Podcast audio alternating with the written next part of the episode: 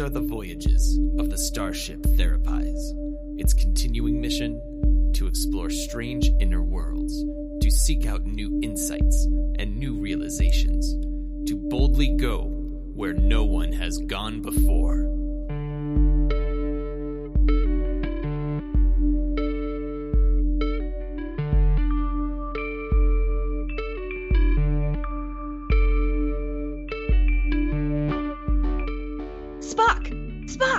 Report to the bridge immediately. I have something very important to tell you. Sir? Yes, Spock, there you are. We have very important away mission to... Wait, what are you wearing? This is my after-hours attire, my Glossier sweatshirt. Your after-hours attire? I'm not set to return to the bridge until 0800, sir. During your shore leave in Iceland, Bones and I were in charge, and upon your return you said... There's no time for that now! Might I observe, sir, that you seem in a heightened state of distress?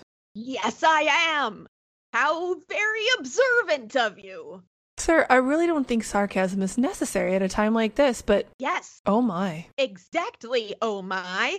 It's a black hole! It is indeed that. How did the sensors fail to pick this up? I've no idea, but we're headed right towards it, and I've been trying to break off course since I finished reading the message from my mother about the thing that she wrote me about. A message from your mother?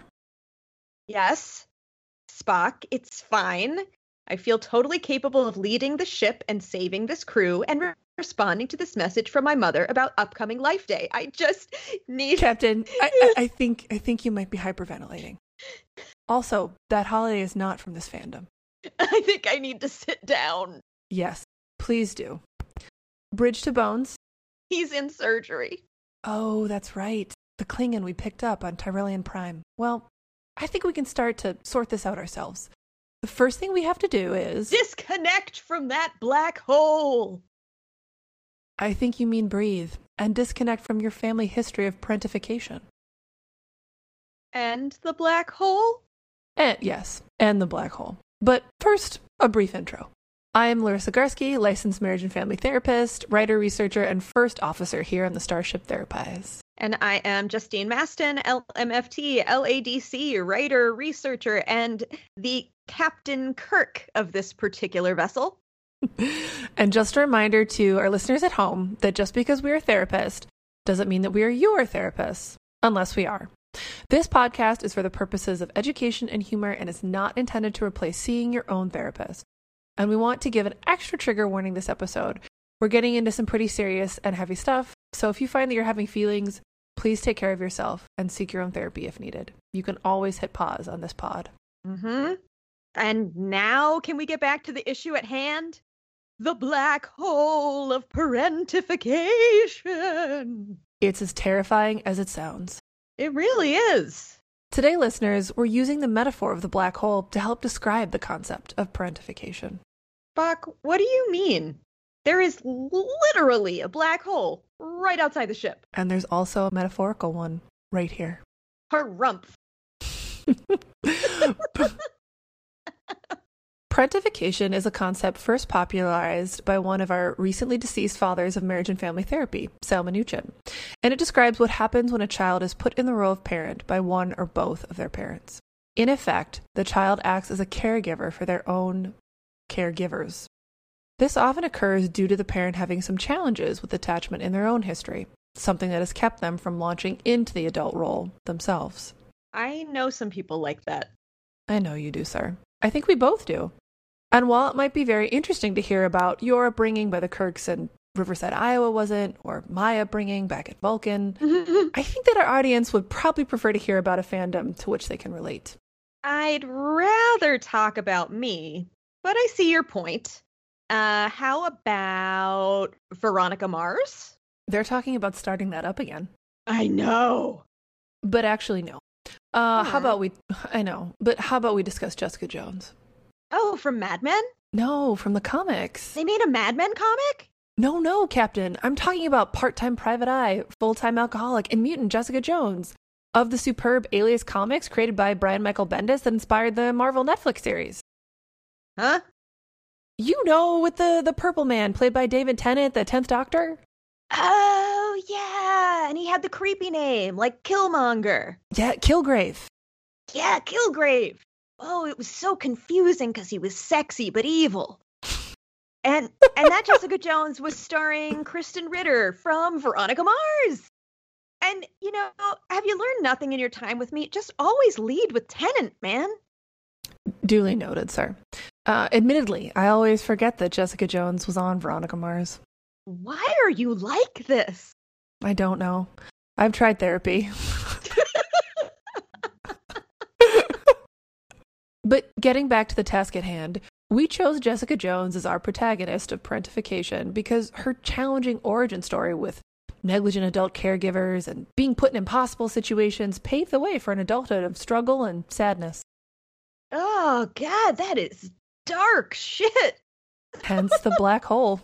Okay, but what happened to Jessica that caused her all this struggle? I mean, before 10 showed up, if I remember right, she's the oldest child in a classic suburban home. Embittered mother, in denial father, sweet little baby brother who won't leave her alone. And her parents let her know, both verbally and non-verbally all the time, that it is Jessica's job to fix things in the family, even though she's only a handful of years older than her brother. Okay, wait, I think I get it. Yes, exactly so. Though young Jessica's parents don't consciously intend to triangulate her into their marital problems, their dyadic strife is such that the only way for the family system to continue without imploding is to triangulate in a third member to be a buffer. And when that's done in a clinical setting of couples therapy, that can actually be a really effective way to de-escalate a couple that's at war and to help them regulate before attempting to reconnect. Very true. But Jessica is neither an adult nor a couples therapist. She's a teenage girl who wants her parents to get along and for her family to stay together. That seems like way too much pressure to put on a kid. It really showcases one of the hallmarks of parentification, which is putting the child in situations that they are not equipped to either handle or solve, and then forcing them to resolve them. And that's before Jessica's family gets in a major traffic accident, effectively killing the rest of her family and leaving Jessica orphaned. Oh my God, this is so sad! Yeah, I know. Superheroes aren't really known for their, happy, wholesome backstories. Oh. Mm-hmm. So thanks to Jessica's history of parentification, what other story could Jessica tell herself about these incomprehensible events other than, it's my fault they all died? And this all happens before she gets her superpowers? It's quite the coming-of-age story. I thought Link had it bad. You know, that's actually a great point, sir. I'm glad that you're referencing The Legend of Zelda, because the child heroes in The Legend of Zelda series have similar struggles to young Jessica Jones. Absent or deceased parents, huge obstacles, powers that single them out as both important and unique. But Zelda and Link usually figure their shit out. I mean, they lean into their roles as heroes. And it seems like Jessica spends half her life attempting to deny or hide that she has mutant powers. Perhaps because her origin story is founded on feelings of worthlessness rather than worth. Link and Zelda are empowered by their supernatural abilities in part because the stories told to them by their social groups, i.e. their families and supportive community members, is that they are capable of saving Hyrule. But Jessica is subjected to experiences that repeatedly make her feel incapable and unfit to help herself or her family. Parentification presents an unsolvable dilemma because the child cannot be the parent. Only the parent can be the parent.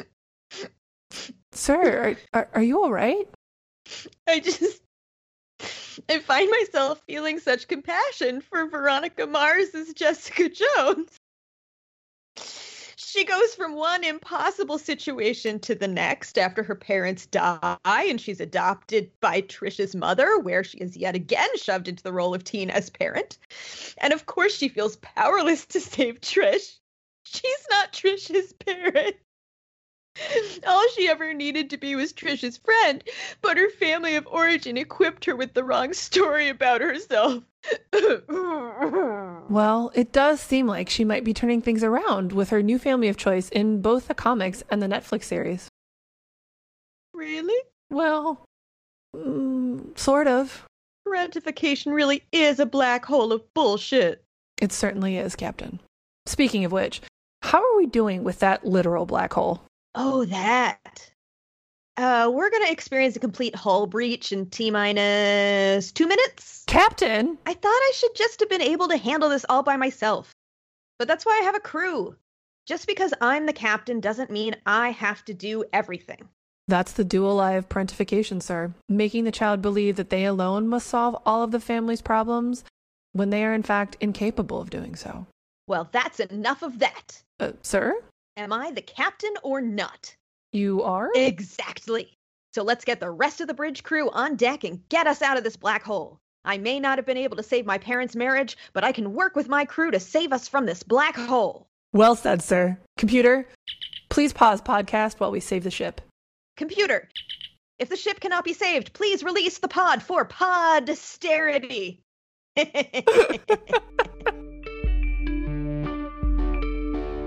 And we're back. You did great. So did you. And Bones really came through there at the end. He showed up at the crucial moment right after completing that surgery and saving the Klingon. Yeah, he is one of the greats. Now, for those of you listening at home, battling your own parentification black hole, we have some final thoughts for you. First, remember it was not your job as a child to be the parent in your household. Only an adult has the responsibility and resources to parent. Second, it is completely okay to take time to understand how and why your parent acted the way they did, if that's something that's important to you, because it might even be helpful. But remember that understanding doesn't excuse your parents' behavior, and it also doesn't diminish the pain that you experienced when you were a child and the pain that you're still maybe experiencing. And finally, please have compassion for yourself when you fall into old patterns. It is so hard to stop being a parent once you have been playing that role. Remember that your parent is an adult, no matter how much they seem like a child. Give yourself permission to stop parenting them now. It's okay. You really can. Oh, that was beautiful. And before I forget, I just want to give a brief shout out of terms that you can Google, friends, if you feel like it would be helpful to get a little bit more information about what we talked about today. So obviously, big one is going to be parentification. The term child parent also comes up and means basically the same thing. We talked about family of origin today, a little bit about family of choice. And then there are two big theorists here, one of which I can pronounce, and I'm going to do that now. That's going to be Salvador Minuchin, known as Sal by his close friends and colleagues. And all of us that learned about him in school. And all of us that learned about him from school. Shout out to Anne Ramage. We love you, Anne.